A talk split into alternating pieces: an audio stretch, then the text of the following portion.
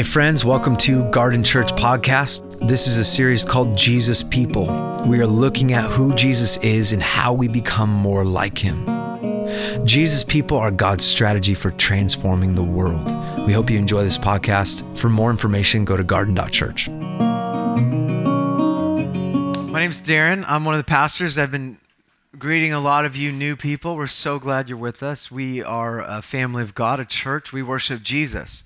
And so we, we believe Jesus lived in human history. He died on a cross and he raised from the dead. And we want to follow him with our whole life. This is not an event we participate in. We, this is a life we're called into where he desires to fill you with his spirit so that you may walk in the way you're intended to live your life in everyday, ordinary ways. We're in a series called Jesus People, which is a discipleship series. We're looking at who Jesus really was and trying to model our lives after him. So we've been in this long series, a couple more weeks. Um, and then we'll start a new series in January called The Reconstructing Church. Um, and uh, I'm so glad to be with you. A couple of things that are on my heart uh, as I before I begin. Number one, those Christmas tags with Franklin Middle School. So, Franklin, if you don't know, is a school we were meeting at for nine years as a church, and um, primarily low income students in that school. And last week, over 250 gifts or needs were taken off of the, the Christmas area over here. We need about 250 more gifts from you uh, to make it complete. So, uh, there are some big things. Like I just found out there's a, a, kid who needs braces. Somebody asked for a car. So if you want to give a car, we have a place for you to give a car. Um, I mean, some kids want like a soccer ball or like a uniform. Um, they did a request for kids that said, uh, How many of you have more than two pairs of shoes in your house for yourself. And if they had two or less, they were put on a list so that they could have more than two pairs of shoes. Um, so these are these are real tangible things for people in our community, and I would just love for your heart to be stirred to do that. Can I just ask you to do that? All right. Thank you, 20 people who said yes. Um, I feel very distracted. So I'm I'm just personally like coming off of a, a boat parade from last night in Huntington Harbor boat parade. Anyone see that? Yeah? Anyone see my boat that I was on? Uh, you probably heard us very loud dancing. See my dance moves? No, okay. That's not why I'm distracted. There's just a lot going on. I just thought I could pray and then jump into the text. Before I pray, um, just by way of intro, um, no, I'll just pray. Jesus, we're real people and we have real needs and we're not perfect and we're easily distracted and confused and church can be weird and it can be awesome and we could be uh, hopeful and we could be really dis- filled with despair. And i pray wherever we find ourselves whether we're angry or, or joyful or disappointed i pray lord we would be fully ourselves today and bring our real self to you. Because Jesus, I pray that you would meet our real self today. The one that's full of joy and excitement and down and lost and confused. The one that's grieving broken relationship or a lost relationship, and the one that's um, just filled with wonder at all the health they have. So, wherever we find ourselves as a community, we just want to be where we are invite you into where we are pray that as we uh, open our hearts to the Word of God, we would be good soil and we would be filled with wonder and we would respond to what you're doing in Jesus' name. Amen. Somebody's Bible, I don't know if this is lost and found, but I found a Bible here. Um, so if that's yours, you can come get it. King James Version. There you go. Thou, thy, thee. Okay, uh, I'm going to preach on a topic today that all of you can practice. And it is an extraordinary practice that's a command. Um, it is something that will uh, be central to the ministry of Jesus and a way for you to usher heaven on earth. How exciting is that? Right? You in? All right, let me begin with a story there's a, an author named Tony Campolo who also is a professor, was a professor on the East Coast, and he was traveling to Honolulu for a speaking engagement. And because of the six hour time di- uh, difference, he woke up at 3 a.m. And, or I'm sorry, woke up early in the middle of the night and he wandered the streets of Honolulu at 3 a.m. he stumbled into a diner that he describes in his book which the title alone is worth buying. Uh, the the kingdom of God is a party, and um, he he describes the diner as greasy. And he was the only one in there at the time. He orders a donut and a coffee, and he sits at this tiny diner in this at the counter with an overweight man that he describes as pretty filthy himself uh, as he eats his, his co- eats his donut and drinks his coffee. And, and, and in walks in eight or nine prostitutes. They fill the diner, they sit on both sides of him, and they begin to talk in crude stories and language, and he wants to get out of there as soon as possible, but he overhears the lady next to him say to the girl on her right, Hey, tomorrow's my birthday. I'm going to be 39. And her friend just rips into her and says, So what? What do you want me to do? Throw you a party and bake you a cake? And she says, No, of course not. I've never had a party. I was just wanting you to know. The prostitutes then exit the diner, and he was moved by the conversation he overheard. And he asked the man behind the counter, Do those women come in here often? And he says, Oh, yeah, they come in here every morning around this time. His response was, Hey, did you hear that the woman to my right, it's going to be her birthday tomorrow? What do you say we throw her a party?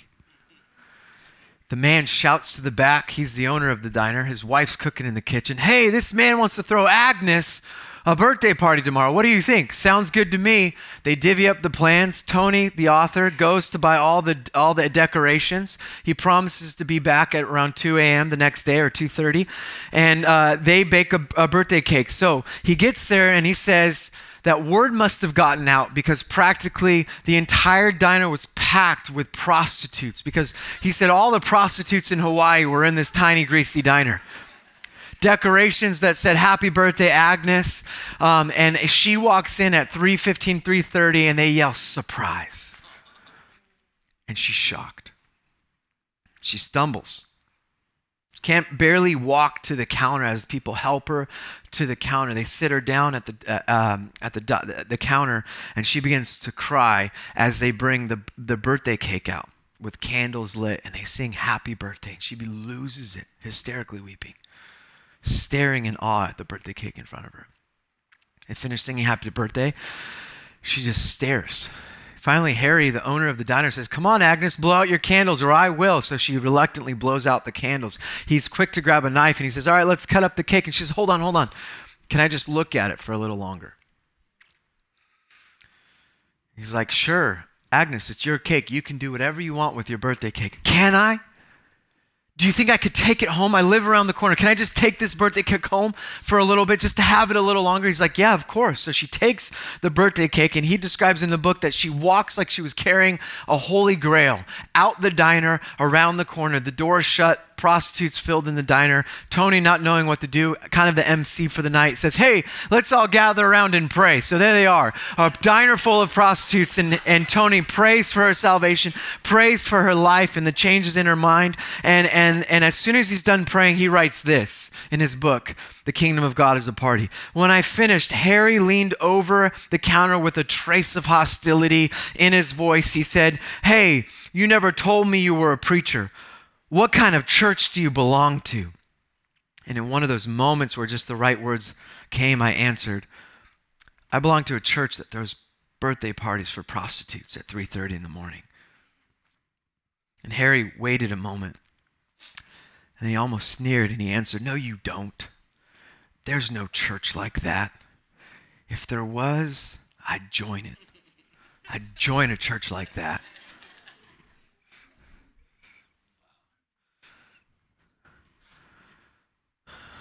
Story has always haunted me. I read it when I was in college. Because the longer you follow Jesus, the less it looks like that. But when I read that story, it does feel, it seems like the Jesus of the scriptures. It seems like the Jesus that I read about in all of the Gospels, this Jesus whose, whose teaching was controversial, his ministry was always offensive, and his lifestyle was taboo. But nothing Jesus did was as controversial, as shocking, as taboo, or as scandalous as what Jesus did with hospitality in the first century context. Of all the things he could have done, hospitality in the scripture, in context, was the most offensive. And that's what I want to talk about today. I want to talk about probably one of the most familiar stories that you know, a story that you sing about in kids' church. Maybe not in our kids' church, but you do sing about this in kids' church. We'll, we'll sing it in a little bit. Um, but it's a story that will challenge you and it will present an invitation for you to practice and extend heaven on earth through ordinary hospitality. Hospitality, defined by Henri Nouwen, is this hospitality means primarily the creation of free space where a stranger can enter and become a friend instead of an enemy. Hospitality is not to change people, but to offer them space where change can take place. It's not to bring men and women over to our side, but to offer freedom not disturbed by dividing lines. Hospitality is this controversial gift that Jesus embodies. It's a posture, it's, it's a habit, it's a practice, it's the demonstration of his uh, ultimate vision for creation. And I'm going to explain this in just a moment through the scripture. But hospitality is a really big deal. If you just open the pages of the, the New Testament, you will see that hospitality is a major deal for Christians, for followers of Jesus in the New Testament. In fact, it's a qualification for leadership in the church. It's expected, it's commanded in 1 Peter chapter 4 verse 8 it says above all love each other deeply because love covers over a multitude of sins. Stay right there. Above all love each other deeply because love covers over a multitude of sins. That's a powerful word. That alone is a gift for our community this morning. That love Love covers over a multitude of sins. Do you ever have a moment where you're preaching and you read the word and all of a sudden you're convicted by the Holy Spirit? Right? There's very few of us that have that problem.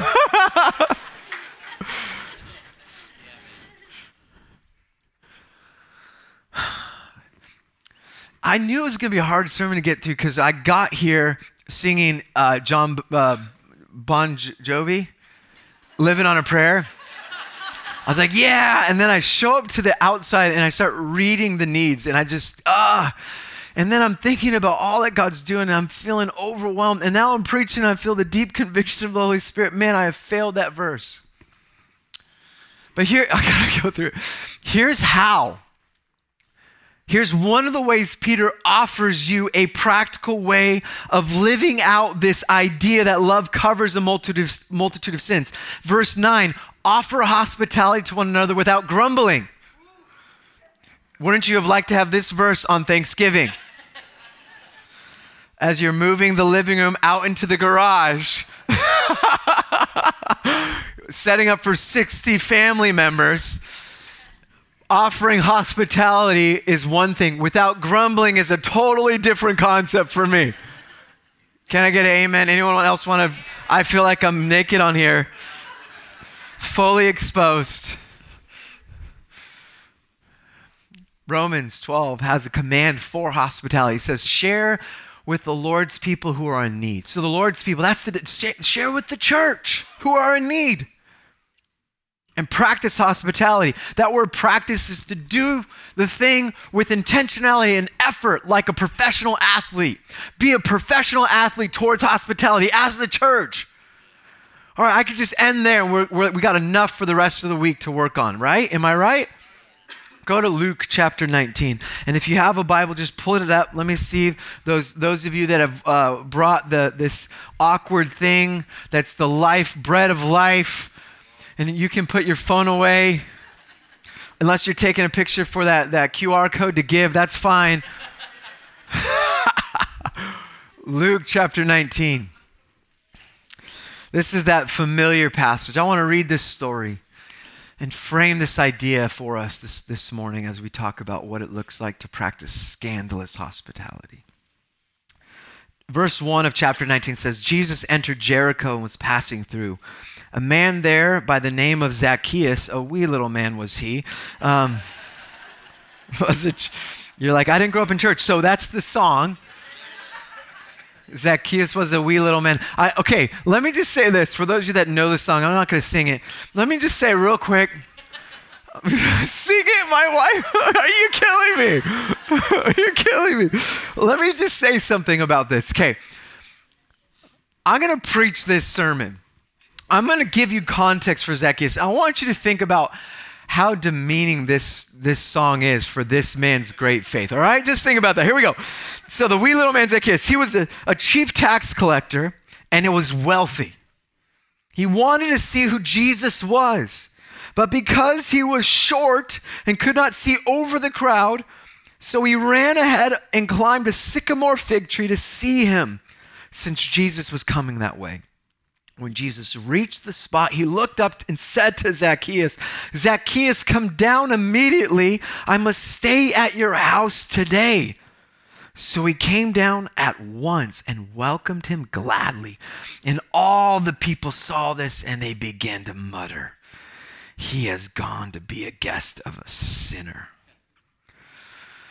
Okay, familiar story. Often the most familiar stories in the scriptures are the one we don't really know the ones we misinterpret, we misunderstand. It, um, so let's get into this. Why was this story? I'm, I'm going to suggest that this story is perhaps one of the most, if not the most, controversial stories, scandalous stories in the first century according to Jesus' ministry. That's pretty that's a pretty dramatic statement. I'm a dramatic person as you know, but that's a pretty dramatic statement. As a student of the scripture and, new, and first century context, I can back this up, and that's what I prove to you today. Why? Why was this so scandalous? Why would you have been offended, disgusted by this story? Especially if you're a follower of Jesus, especially if you're a first century Jew. So, number one has to do with the nature and character of Zacchaeus. So his occupation was filled and saturated with corruption. So he was a chief tax collector. A better phrase would be a tax farmer. He was like a franchise owner, tax collector. He wasn't just collecting taxes, he was so good at it, he franchised his own brand. And it made him a lot of money to the point where he had a home in Jericho, which would be like the Newport Beach of Southern California or Huntington Harbor now that they went through Huntington Harbor. I saw those houses on the water. They all have second story gyms overlooking the water, side by side treadmills. I saw it. I was just like, man, I could get in shape if I had that house.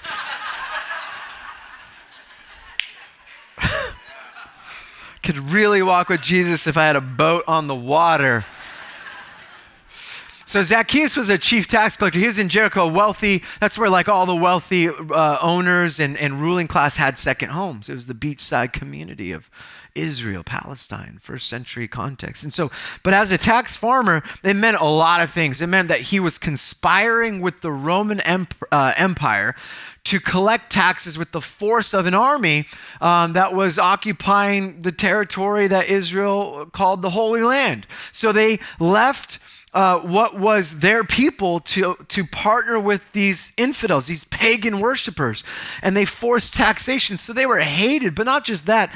In Israel, if you were a Jewish person, you couldn't associate with a tax collector because they were associating with these Gentiles. And so they were excommunicated from the family of God Israel, they, they were no longer part of the, they couldn't worship God in the temple. They couldn't offer a sacrifice to God. So they were spiritually excommunicated. They're excommunicated from their families. If a family member was associated with this tax collector, they'd be shamed.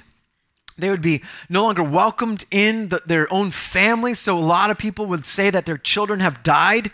If their sons went into the uh, occupation of tax collecting, they would be seen as dead to their families. We're talking, you don't want to be near one of these folks, but that's not even close. We don't have a category for it unless we compare Zacchaeus to a modern day Jeffrey Epstein. How does that feel? Read that story over and put Jeffrey Epstein's name into Zacchaeus, and then you get a little bit of the idea of the kind of disgust you should feel with this guy having a meal with Jesus. Are you with me? So, that kind of guy, Jesus goes to his island. I want you to feel it. I know it's hard to hear. You need to, that's, that's a culturally, equi- cultural equivalent to kind of offense you should feel. So you have Zacchaeus welcoming in a rabbi. Now, th- it's not just the evil, it's not just the corruption, it's not just the scandalous nature of the occupation of Zacchaeus. It also has to do with the scandalous nature of what's happening over a meal. Because in first century con- context, there's some implications for having meals. But in every culture, meals are what anthropologist Mary Douglas called our boundary markers. It's scandalous because of what meals represent at the time of Jesus. Boundary markers bring people together and they keep people apart. Even today, the general rule of thumb is you eat with your colleagues, your friends, or families, people that are kind of like you, right? I mean, Thanksgiving being the only time where you have to hang out with that crazy uncle. Apart from that, it's like pretty much you get to decide who you're spending time with. Now, this was especially true in Israel at the time of Jesus. And it has to do with some very significant implications I want to give you context for. You guys with me? so 400 years before jesus comes onto the scene in um, 2000 years ago israel was exiled they were exiled because they disobeyed God. And they, what happened is the temple was destroyed, the sacrificial system was destroyed, the priesthood was imprisoned, and the people of God were taken off into Babylon, where they had to figure out how do we live the Torah, the Old Testament, the law? How do we follow God without the priesthood, without the sacrificial system and an altar, and without a temple? How do we live it out in exile? They had to reinvent worship.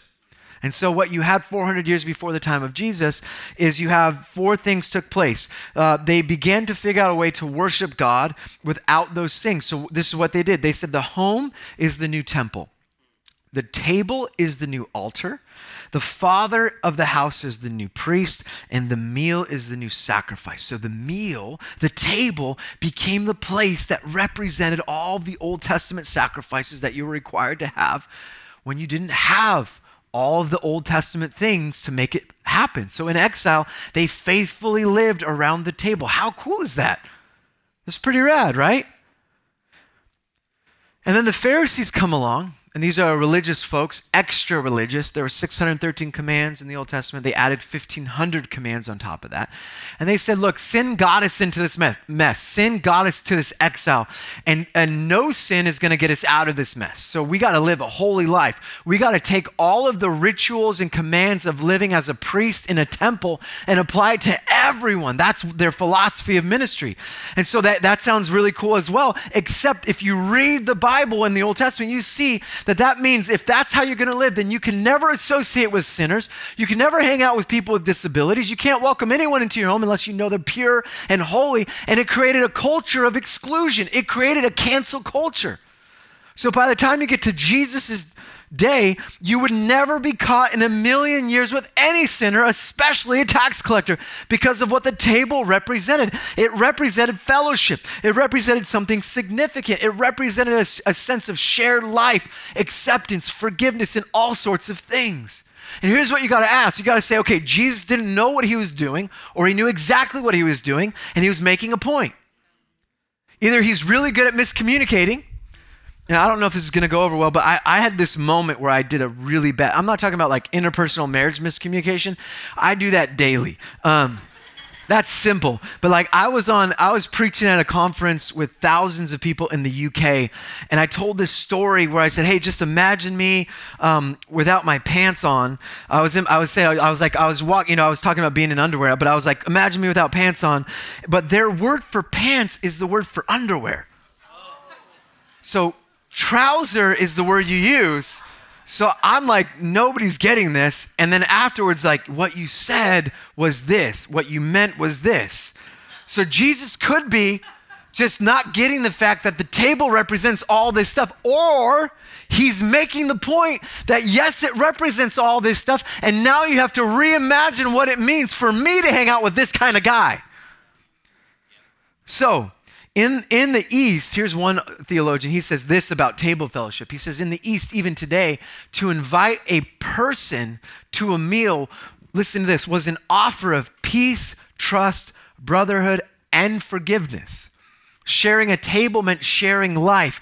In Judaism, in particular, table fellowship means fellowship before God for the eating of a piece of broken bread by everyone who shares in the meal brings out the fact that they all have a share in the blessing which the master of the house had spoken over the unbroken bread. So, this is what this theologian says. He says, The inclusion of sinners in the community of salvation achieved in table fellowship is the most meaningful expression of the message of the redeeming love of God. That Jesus just having meals with sinners was the symbol of the message of Christ for the world. Now, stay with me for a second. I just want to make a couple more points. How many of you know that in the Bible the number seven is a big deal? All right, cool. How many of you like the number seven just because of that? Yeah, I, I like it. It's like a strong, you're like looking at addresses, you're like, okay, that's a healthy house right there. Ordained by God. it's got a seven in it. It's got a two in it. It's twice seven. That's even better. Let's go. Anyone weird like that? Just show me your hands. I just want to see who's. Oh, there's a lot more of us. You're in good company. Highly favored ones. So in John's gospel, there's a structure in the book of John where he organizes it by a few different ways. It's a beautiful way, but he has seven things. He has seven signs, seven miracles, and then he has the seven I am statements, and he has 21 chapters, three times seven. So there's this big deal. It's a, a repeat of completion and holiness and wholeness and, and a sign of what, heaven um, and God. It's symbolic, it's beautiful. Now, in Luke's gospel, there are seven meals. There's a, and the seventh meal is the Lord's Supper. And then there's an eighth meal post resurrection when he breaks bread and his disciples recognize him on the road to Emmaus and their eyes are open and they know who Jesus is. This is so symbolic. Meals are a really big deal. In the New Testament, Jesus has a primary ministry. His ministry is to proclaim the kingdom, teach the kingdom, and then there's three ways he primarily demonstrates the kingdom of God. So the primary message of Jesus is the kingdom of God has come near. The the um I just realized I had communion in my pocket here. I'm like, what is that? Sorry. I got I'm like, whoa. I'm good. I'm good. I'm good. I'm just, I, look at how good I was. I didn't say the joke. I, st- I kept the joke in my head because it was not appropriate. There's three primary ways that Jesus, Jesus then demonstrates or embodies the message of heaven on earth. Number one is he heals the sick. Number two is he casts out demons. And the third primary way he demonstrates the reality of heaven on earth is through table fellowship, hospitality. Hospitality, eating meals was a visible sign of showing to the world this is what heaven looks like. This is what God on earth looks like. The worst kinds of people are included at the table. You don't have to be perfect. You don't have to have your life figured out. It could be falling apart. And the point Jesus has for you today is even as it's falling apart, he wants to be with you in it. You could be soaked with the sins of Saturday night. And he's like, it's okay. There's still a table set for you and me to hang. That is such good news. For Jesus, the meal was the sign of God's kingdom coming on earth as it is in heaven. Hospitality in Jesus' time was a way of keeping people out. But for Jesus, it was a scandalous act of welcoming people in, especially those who were excluded by the religious culture of his day. So, in other words, the hospitality the, has the power to demonstrate heaven on earth, the kingdom of God. And what you see in Scripture, I just need to make this point as we talk through this because the story is going to continue. I'm not done. You guys make sense? Hospitality is a big deal. I preach all 12 of us. Got it? Yes. I see my people. You're the ones that are looking for sevens in my sermon. I got you. You're like, throw a three in there and see what happens. You know. Uh, so weird, right? Like, who does that? I do all the time. Um, let me just make this point real quick. I, I've been I've been really settling into the gospel. reading Romans over again and realizing that Romans was written not to the outsider but to the church. How crazy is that? And I've just been overwhelmed by it. But I was reading this this and, and this story reveals what's true, and I've always known this. But whenever the word of God is preached, whenever the kingdom is proclaimed, Jesus says, repent and believe, which is the response. Like you have two possible responses to the message being proclaimed. You either reject it you say, It's not for me. Jesus says, Hey, heaven is on earth uh, you can have the life you were intended to live in the first place through relationship with me. Because what happened on the cross is I took everything that could possibly go wrong, I absorbed it. I took the worst the world had to offer, I absorbed it. I took death and sin and evil and the sh- vandalization of shalom, I absorbed it, and now I'm working out new creation through my resurrection. All you have to do is say thank you and now live in response to what's happened. This is from last week. Now, therefore, because this has taken place, a historical fact, you just get to accept it and now work it out. This isn't like other forms of religion or spiritual ideologies or I- ideas. This isn't like you have to figure it out. You have to climb the ladder. You have to get your life in order. You have to follow the, this, this pathway. And if you get off, you're going to lose it. No, no, no. You only get it through gratitude and receiving it. That's the gospel. It doesn't make sense sense. It's scandalous. It's too good to be true. Absolutely. It's called good news. You with me? Yeah. So you can say, no, thank you. It's not for me. It doesn't make sense. I don't feel it. I don't I, I resonate more with these other ideas that have less historical realities to them, might maybe have other concepts, other books out there. You can just say no thank you and go on living. There's a story in the in the Bible where another rich man comes to Jesus. But he was faithful. He said he follows all of the commands of the Old Testament. He literally gives a list. Jesus gives him a list. He's like, he asks Jesus, What do I do to inherit eternal life? How do I live the heaven on earth life now? And Jesus lists off the Ten Commandments. And he's like, I followed all of these. And he said, Except one, sell, he says, because he was a rich man, sell everything you have and give to the poor, then come follow me.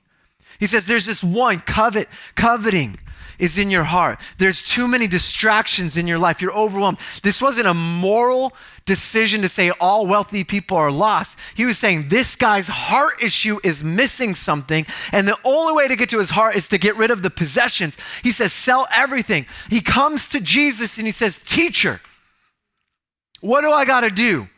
And Jesus says, This is the thing you got to do. He hears it and he walks away from Jesus. And then there's Zacchaeus. He wants to see who this guy is. He climbs up a tree. Jesus says, I'm coming over to your house. Let's have a meal. And then he's at the meal. And then in verse 8, it says, Zacchaeus stood up and said to the, to the Lord, Look, Lord. Do you see the difference? Most people say, Oh, what's up, teacher? In a meal, Zacchaeus has revelation. This isn't a teacher. This isn't a TikTok influencer. This isn't a therapist. This isn't a SoulCycle instructor. This isn't a, a yoga practice spiritualist. This is the Lord and Messiah in his house. And he stands up. He doesn't hear a sermon. He's not led into a four point prayer on how to surrender his life and repent from his sins. He's having a meal and he's like, Lord, here and now, I give half of my possessions to the poor. And if I cheated anybody out of anything, I will pay back four times the amount. Zacchaeus experiences the kingdom of God through a meal. He experiences this invisible reality of heaven invading his home, and he can't help but reconstruct his life around this new person, Jesus. He can't help but say, hey, all this extra stuff that I got through ways that are beyond the people of God that have exploited them, I need to reorient my relationship to my things. Because these things no longer have the most influence in my life. You do, Lord Jesus. He's not an accessory. He's not a good teacher. He's either Lord and Savior and King and therefore requires an entire reconstruction of your life, or he's a liar and he's not worth worshiping or following for that matter because he claims to be God. So Zacchaeus in this meal gets up he starts handing out old cell phones. He starts rearranging fridges. He's passing out extra cars. And he's doing what the Old Testament talked about, about restitution. If you cheated anyone, this is what you do. This is an Old Testament concept. But more than that, this is a picture of Jubilee. This is the promise. Jesus says, Isaiah 61, Luke chapter 4, he prophesies, uh, The Spirit of the Lord is upon me. That is the Jubilee passage. And in Luke 19, guess who's fulfilling it? The tax collector. The rich young ruler says, Teacher, Zacchaeus says, Lord, and everything gets reoriented around that. That's the power of hospitality. That's the power of Jesus. When you meet the real Jesus, he reconstructs your life. You, you hand him over the, all of the sweaty mess, all of, the, all of the ugly mess, the broken pieces, the pieces that you're sitting here ashamed of. And you say, What can you do with this? He's like, I can do a whole lot with that. And the only way to it is humility. I can't do it on my own. Will you come in? Will you be Lord of my life? I can't fix my marriage. Will you come and fix my marriage? I can't fix the anger I've known since I was three. Can you help me with my anger? I've read the books, I've read the blogs, I got a therapist. All those things are great. Jesus, I need you, Savior, to save me. So Zacchaeus gets it. And this is the, the upside down kingdom, by the way. This is what happens over and over again. It's like the disciples witness the folks who are getting PhDs in religion miss Jesus. The people who are the furthest away are getting him, and they're, sh- they're, the stories that are being told for centuries and millennium now are the stories about the folks who shouldn't get it. So when we sing Zacchaeus was a wee little man, a wee little man was he, we're singing a song about the, the Jeffrey Epsteins of the world getting Jesus, modeling response to the kingdom of God that's worthy versus our half hearted rich young ruler responses, which is, I've done everything, I don't need you. How we doing, church? Welcome, new people. So glad you're here. You're like, is it like this normally? I think so.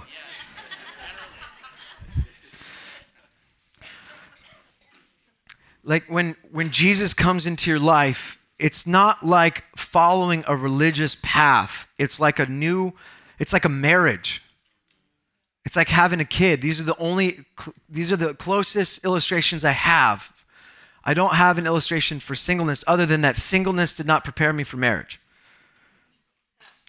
I do believe singleness can prepare you for marriage. I believe that with all my heart. The goal of singleness is not marriage. The goal of singleness is honoring and glorifying God. Same with marriage. Are you with me? But the problem is, singleness prepared me for singleness. It's I was self-absorbed. I'll say it. I was 19, right? I met Alex at 19. We got married at 22 and 21. I wasn't I was a young buck and I read I read the books. I did all of this stuff with Bill. Bill was my pre-engagement, pre-marital counselor, Pastor Bill. He we stood there on June 9th, 2007. Look at that. Very little hesitation in that one. And he said, You know, we said, You're now a husband. I had no idea how to be a husband. And what showed that was what happened after the wedding. Marriage revealed to me how little I knew what it meant to be a husband because everything started to change. My wife is an extreme introvert. Is that a fair statement? A, a decent, really powerful introvert. Energized, by alone time. I was an extreme unhealthy extrovert, right? Didn't know what it meant to be energized by anything other than I just wanted to be with people. And when I got married, I thought she was killing my social life. Right? This is fair. And then she thought I was trying to kill her by, by exposure to people. but everything changes you and that's it's, it's marriages should change you I have to learn how to love this bride, and I'm still learning how to love this bride and she has to learn how to love me.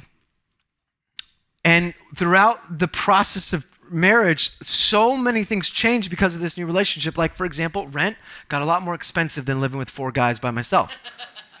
right? Like, mom and dad provided for the car insurance. Now I have the car insurance as a 22 year old. I remember, I remember the last thing that was off one of our parents, and we were like, oh my gosh, what are we doing as 20 somethings? How are we going to survive? The real world by covering all of our bills, the Verizon bill, the we need insurance? No, we don't. We don't need insurance. Like all the things that you begin to negotiate. I, I think some of you have heard this story, but I remember calling Alex going, wait, what kind of toilet paper do we need now? Like two ply? As a single man, it was the cheapest, right? Like the only thing that mattered was the cost. And even when I put that thing on, it didn't matter which direction it went, right? But now you get married and there's a ply that matters and there's a there is a correct way. And you fight about the correct or incorrect way, right? all these, I love these couples laughing right here, like, yes, this is an ongoing fight. I mean, it's silly. It's silly. But when you get into, or you have a kid and you're, lang- you're like singing songs to your kids, like you're driving around 3 a.m., like your sleeping patterns change because of your child, then they should. They should change. That's my point. And my point is when you get into the relationship to Jesus, it's not like toilet paper and rent. It's like your finances and the, the desires of your heart. It's like your time and your energy and your words. It's about the direction and vision you have for your family. It's about the health of your soul. It's about every aspect of your soul being reoriented to this new relationship. Does that make sense? That's what Zacchaeus reveals. And then what I love is Jesus gets up and he says, Hey, today salvation has come to this house because this man too is a son of Abraham. Pause real quick. Who is not a son of Abraham? Anyone that's been excommunicated because of their decision. He's no longer welcomed in the fellowship with Israel. He's no longer a child of Abraham. He's cut off from the covenant of God's people because of his disobedience. But here Jesus comes in and says, Salvation has come. He's included. A restoration of identity, all through table fellowship. And then Jesus says, um, For the Son of Man came to seek and save the lost. Now, a quick side note on this, and then we'll close. I'll give you some practicals. This phrase, the Son of Man came to seek and save the lost, is a repeat line from the Gospel of Luke. And it's so important. I want to show you this. So in Luke chapter 7, verse 33, Jesus says, For the son, uh, the John the Baptist came neither eating or drinking wine, I'm sorry, eating bread nor drinking wine, and you say he has a demon. And then he says this The Son of Man came eating and drinking, and you say he's a glutton and a drunkard. So he's describing what happened. John the Baptist living a wild life in the desert, eating locusts and honey, living in poverty, not doing anything. He's living a Nazarite vow. The Pharisees said, Hey, you have a demon. And then Jesus comes. He calls himself the Son of Man. He's eating and drinking. They call him a glutton and a drunkard, a friend of tax collectors. And it says, The Son of Man came eating and drinking, and you say he's a glutton and a drunkard, a friend of tax collectors. Now, the Son of Man has happened twice. It happens in Luke 19 and it happens in Luke 7. And one theologian says the Son of Man is a phrase to demonstrate or reveal to the reader, to the disciple, Jesus' mission and his method. He says, one theologian says, the Son of Man came to seek and save the lost. That was what Jesus did. And the mission, the Son of Man came eating and drinking, that's how Jesus did what he did. So hospitality reveals both the mission and the method of Jesus. One theologian says the entire ministry of Jesus appropriately captured in this phrase divine hospitality to a stranger and sinner. The entire ministry of Jesus appropriately captured in this phrase divine hospitality to the stranger and the sinner.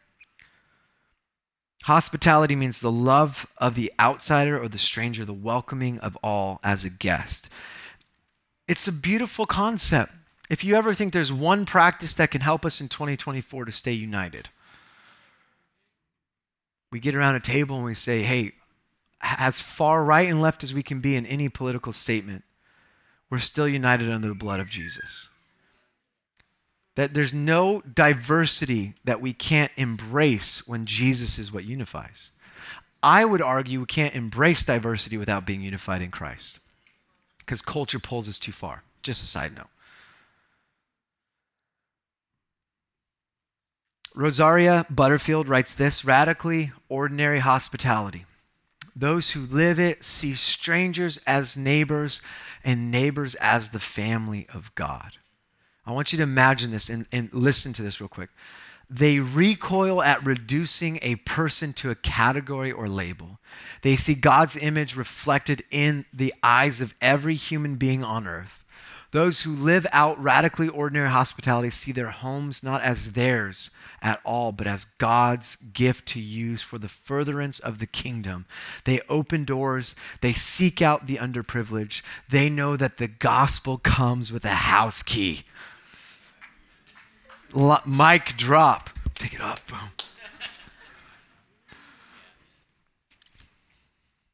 How we doing? You all right?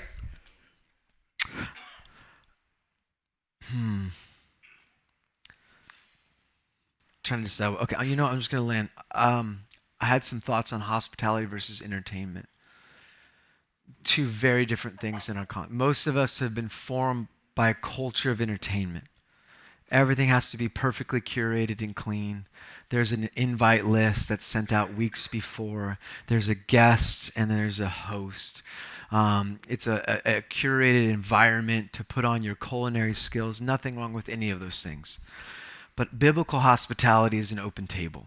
When there's not enough seats, you sit on the floor. If there's no room in the floor, you go outside. If the, ho- the table's too small, you get a bigger table. Everyone's welcome. There's a blurb of lines between hosts and guests because everyone shares in the and participate. It's about a posture of the heart.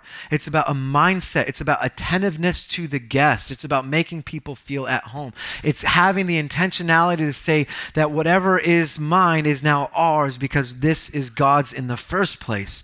And it's about creating space in your life to hold space for difference and and and challenge, challenging conversations and pain. It's hospitality creates an environment where people who make the bad decisions are still welcome back after they make the decisions, even though you gave them the, the advice to make their life better. It doesn't matter because it's not about you, it's about them being welcomed as a symbol of heaven on earth, just like God does for us. That's hospitality. I want to invite you then to practice hospitality. You don't need a house. You don't even need your own apartment you could buy some Chick fil A, obviously not on Sundays, and welcome people because it's a posture. What little you have becomes abundantly more so because it's done unto the Lord. So, my first invitation, uh, what I love about this is every single one of you can practice this. Now, in this the past series, I've been talking about practicing the ministry of Jesus. I've talked about you are all called as followers of Jesus to heal the sick, to cast out demons and to preach the gospel. How you doing, church? Good? You're, if you want to continue the ministry of Jesus, then every so often take a meal and make it a practice. Take one meal this week. Dedicate that meal to the Lord as a practice of hospitality. You're going to, because how many of you eat? Oh, come on. This is why I love this practice. We all eat. I gotcha. Take one meal this week. Decide in advance. Invite somebody over. Invite, text that colleague. Say, hey, can we grab a meal? Buy them a meal at whatever restaurant you're going to, and create space. Don't have an agenda. Don't give them the 15 steps to follow Jesus. Just welcome them with love and provide a space for them to be known. Do you know that loneliness is a health crisis in the United States, that the Surgeon General is organizing a federal task force to heal. It's crazy because of the implications of what loneliness does to the body, to hypertension, to stress, to heart attacks. Church, we can cure that health crisis through you taking a meal a week and making it where heaven exists on earth. How we doing? Some of you need to recommission your home. You need to go home and go, it's been too long. We've been selfish. We've been busy. We've been entertaining. We need to make this a home for the Lord. This is our mission field. And ask the Lord to, to, to rededicate your home, to give it to the Lord as His home, and give your table as His mission field and invite the presence of God to fill your home afresh and make that the space where heaven invades earth and then begin to systematically go through the list Jesus gives you. He's going to give you names right now as I'm talking. There's a list. You're going to write that list down and begin to pray, and then you're going to start welcoming people. You're going to be like, I don't have enough money to provide for it. Why don't you do something? Don't eat, drink coffee every day out. out. Sacrifice for the sake of being generous, ho- uh, hospitable hosts. Does that make sense? Third thing, I just want to pray for a release of gifts of hospitality. Have you ever had someone host you but didn't have the gift of hospitality? But have you ever experienced the gift of hospitality? I had this last night. It was like the, the host last night, every single age group, like my littlest, my wife and I, we all felt welcomed and at home, and every moment was thought about. We it's like time and space disappeared, and we had what I will call core memories for my family. That was the gift of hospitality release from friends hosting. Some of you have the gift, you got to give it away. And I want to ask for the Lord to give an impartation of gifts because that, that gift is a great need in our world today. I'm going to say two more things. Some of you are here and you need to surrender your life to Jesus. Who would have thought Zacchaeus would be the, the character of the Bible to bring you to Jesus?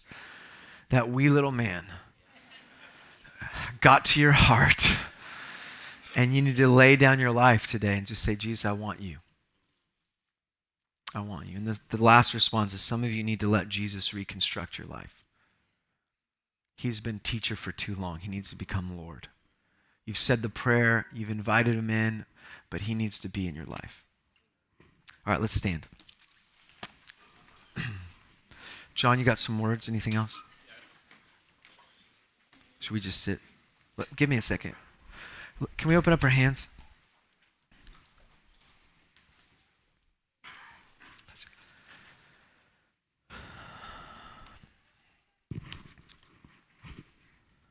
Holy Spirit, would you come? After, at the end. Holy Spirit, would you come? If you're new to church, we just open our hands as a posture of openness. We close our eyes. And we believe, Father, Son, Holy Spirit, the God we worship from the scripture, who revealed himself in creation through his word and through Jesus, uh, wants to dwell in this place and he wants to dwell in our lives. So we welcome his Holy Spirit to fill us afresh. And that comes not through striving, not through earning, it comes through receiving Jesus as Lord. So if you want to receive Jesus as Lord, you just say this prayer in your own heart Lord, I, I surrender my life to you. I give you my life. I declare in my mind and heart and faith that you are Lord and raised from the dead, Jesus Christ. Would you, would you fill me with your Holy Spirit? And let me walk with you for the rest of my life. Thanks for joining us. I hope you enjoyed this podcast. For more information, go to garden.church. God bless you.